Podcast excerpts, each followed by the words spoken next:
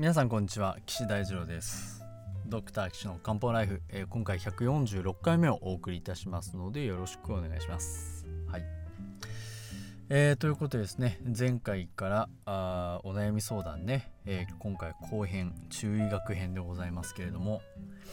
うーんはちじゅうはっさいの女性が息苦しいで病院に行ったけど異常がないで、息苦しいけど異常ないから帰っていいよということで、えー、お悩みがね、息苦しいのがあるんですけどどうしましょうっていうことでお悩みいただいてるんですけども、まあこういう方ね、うーん西洋医学的に異常ないんだけどなっていうところは、まあお医者さんも辛いですよねっていう話はまあ前回させていただいたわけですけれども、さてじゃあこの方がどんな症状があるのかっていうところをですね、皆さんにお話ししたいと思うんですけれども、えっと、えー、胸の真ん中みぞおち胸の真ん中からみぞおちが詰まった感じがして苦しい、はい、えー、軽度の頭痛とめまいがありますと。あーなるほど、うーん頭痛とめまいなんですね。うん、なるほどなるほど。で他には、えー、とヒントがございませんでした。まあまあこういったところからね、想像を膨らませていって治療していくっていうのもね、中学の楽しいところではありますけれども、えー、他にはないですよね。でない症状としては、胸が痛いわけではないと。胸が痛いわけではない。いわゆるそのまあ狭心症とか心筋梗塞のような胸がこうギューって押されたり心臓をつかまれたりとかそういうことはないと。まあやっぱ息苦しい、空気が吸えないよ、そこが問題みたいですね。であと吐き気で、あとみぞおちが詰まる感じとかはあるけれども吐き気はないと。うん、耳鳴りもないと、うん、お腹も痛くないと。まあお腹痛いと言ってもね、ちょっと幅が広いので難しいですけど、とりあえずないと。まあ下痢はないそうですと。ああなるほどなるほどっていうことでね、まあ今あの聞いてらっしゃる中医学ね、お仕事されてる鍼灸師さんとか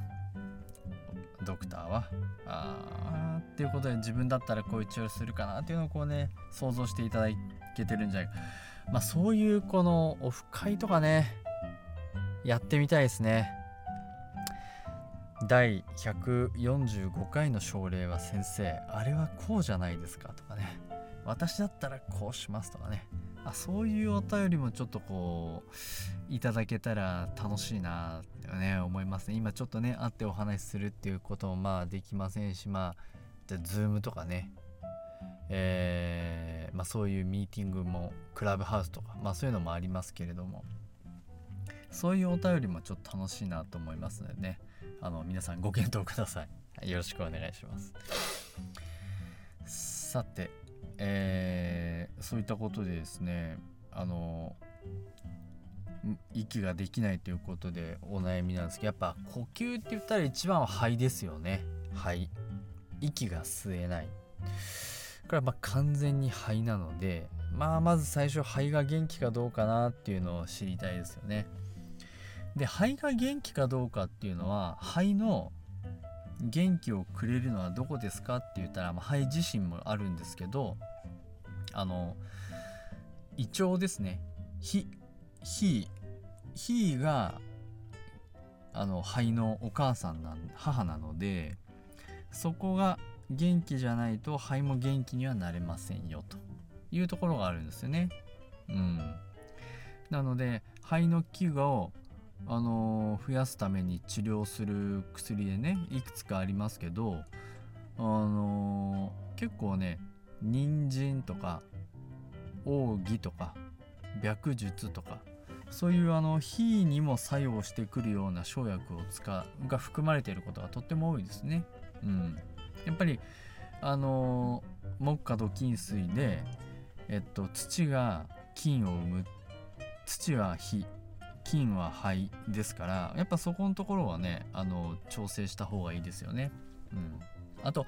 結構今やっててですね、市中水明であのそれぞれの方の面識をこう拝見するとですね、結構その菌が欠けてて肺が弱いよねっていう方がね、これはね、あの市中水明的に正しいのかちょっと分かりませんけど、肺が弱い人はやっぱ菌が欠如してる方結構いらっしゃるんですよね。うん、これ市中水明的にですよ。だから治療として風水でね、あの菌を補うような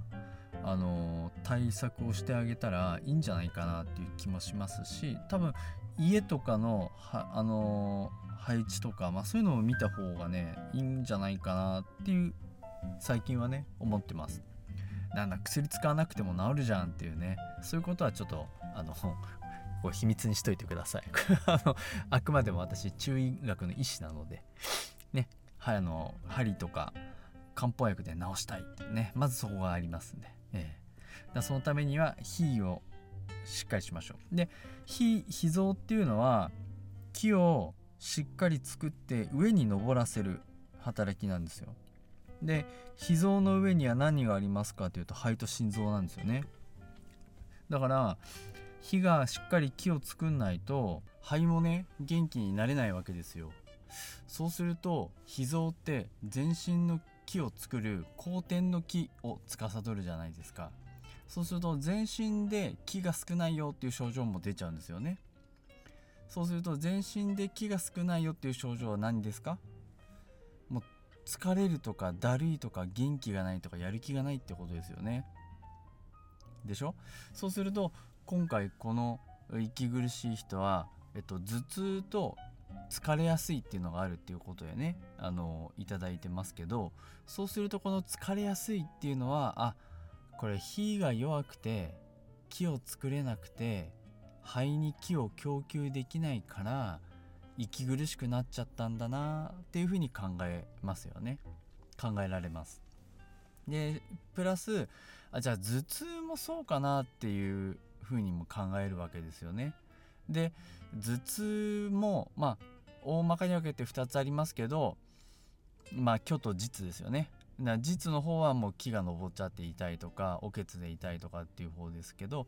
虚の方は気が頭を栄養できなくて頭痛になりますっていうパターンですよね。そうするとどういう頭痛の特徴があるかっていうと、あの実の頭痛の症状っていうのはツキーンとかピキーンとかギューっていう感じで痛くなりますけど、虚の頭痛はやっぱりこうぼやーんとかなんとなく重いなとか、いつ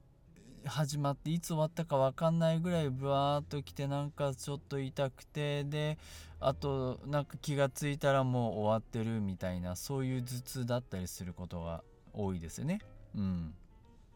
そうするとやっぱりその脾も調整して、えー、頭痛も良くして息苦しいのも良くしてなんていう作戦の漢方薬を選ぶと、まあ、あベストっぽい多いかなと思いますよね。うん、でもうちょっと言うとやっぱりそこで必要なのは、あのさっきも出てきた人参とかね、扇っていうそういう木を補う、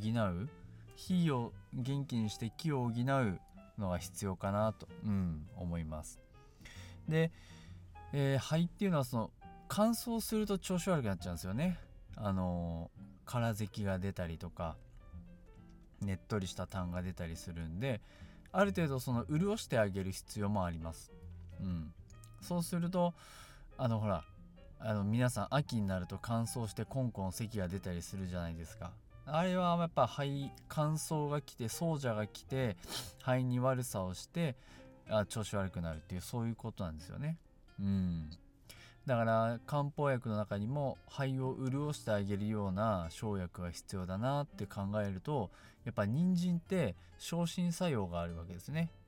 あの生む新液を生む、あの潤す、あのっていうことなんですけど、だからあのこれ僕が今頭に浮かべてるような生薬、漢方薬だとやっぱりそういうのが入ってて、肺も元気になって体も気が補われて、えー、いいなと、うん、思います。でもうちょっと言うと、火が元気になるには熱が必要です。あの冷えてると調子悪いんですよね、胃腸っていうのは。そうすると、じゃあその熱はどこから来ますかっていうと、まあ体の大元の熱であるその腎の陽ですね、腎陽、そこが温めてくれるので、やっぱこのもうこの方もね、あの若くはないですから、ある程度腎陽が弱ってきてるので、腎陽も補いつつ、火を元気にしつつ、肺に気を供給して、この息苦しさが出なくすると、まあそういったところですかね、うん、で火が弱いと胃腸はね、あ違う違う、えっと、火が弱いと腎を補う薬がねちょっと重くて、胃腸障害が起こったりすることがあるんですよ。特にあの僕が今考えているのはその八味丸ですよね。八味丸で熟樹葉とか入ってる漢方薬は若干ですね、あの胃に触ることがありますので、もうちょっとマイルドな腎陽を補う生薬、漢方薬を選別選定して飲んでもらうのがいいかなと、うん、思います。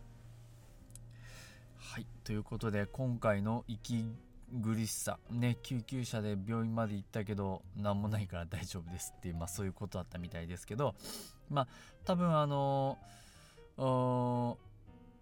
なあのこう排気が弱まってしまったせいで息苦しくなっちゃったと考えて、でどうして肺の気が弱くなったかっていうことを、まあ今日説明、中医学的にね説明させていただきました。はい、ということで今回はこれでおしまいですかね。はい、えー、ドクター岸の漢方ライフでは皆さんのねこの体のお悩みとか相談を受け付けております。えー、岸漢方クリニックのホームページからのお問い合わせフォームからご連絡ください。ホームページの ユーアールエル は高崎かんぽうじんどう ドット コム です。タカサキ カンポー ジムド ドット コ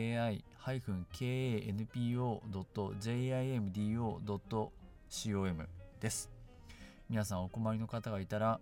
あのこういう人がいるんですって、まあ、簡単でもいいんでね お, お送りいただければお手伝いさせていただけたらなと思います。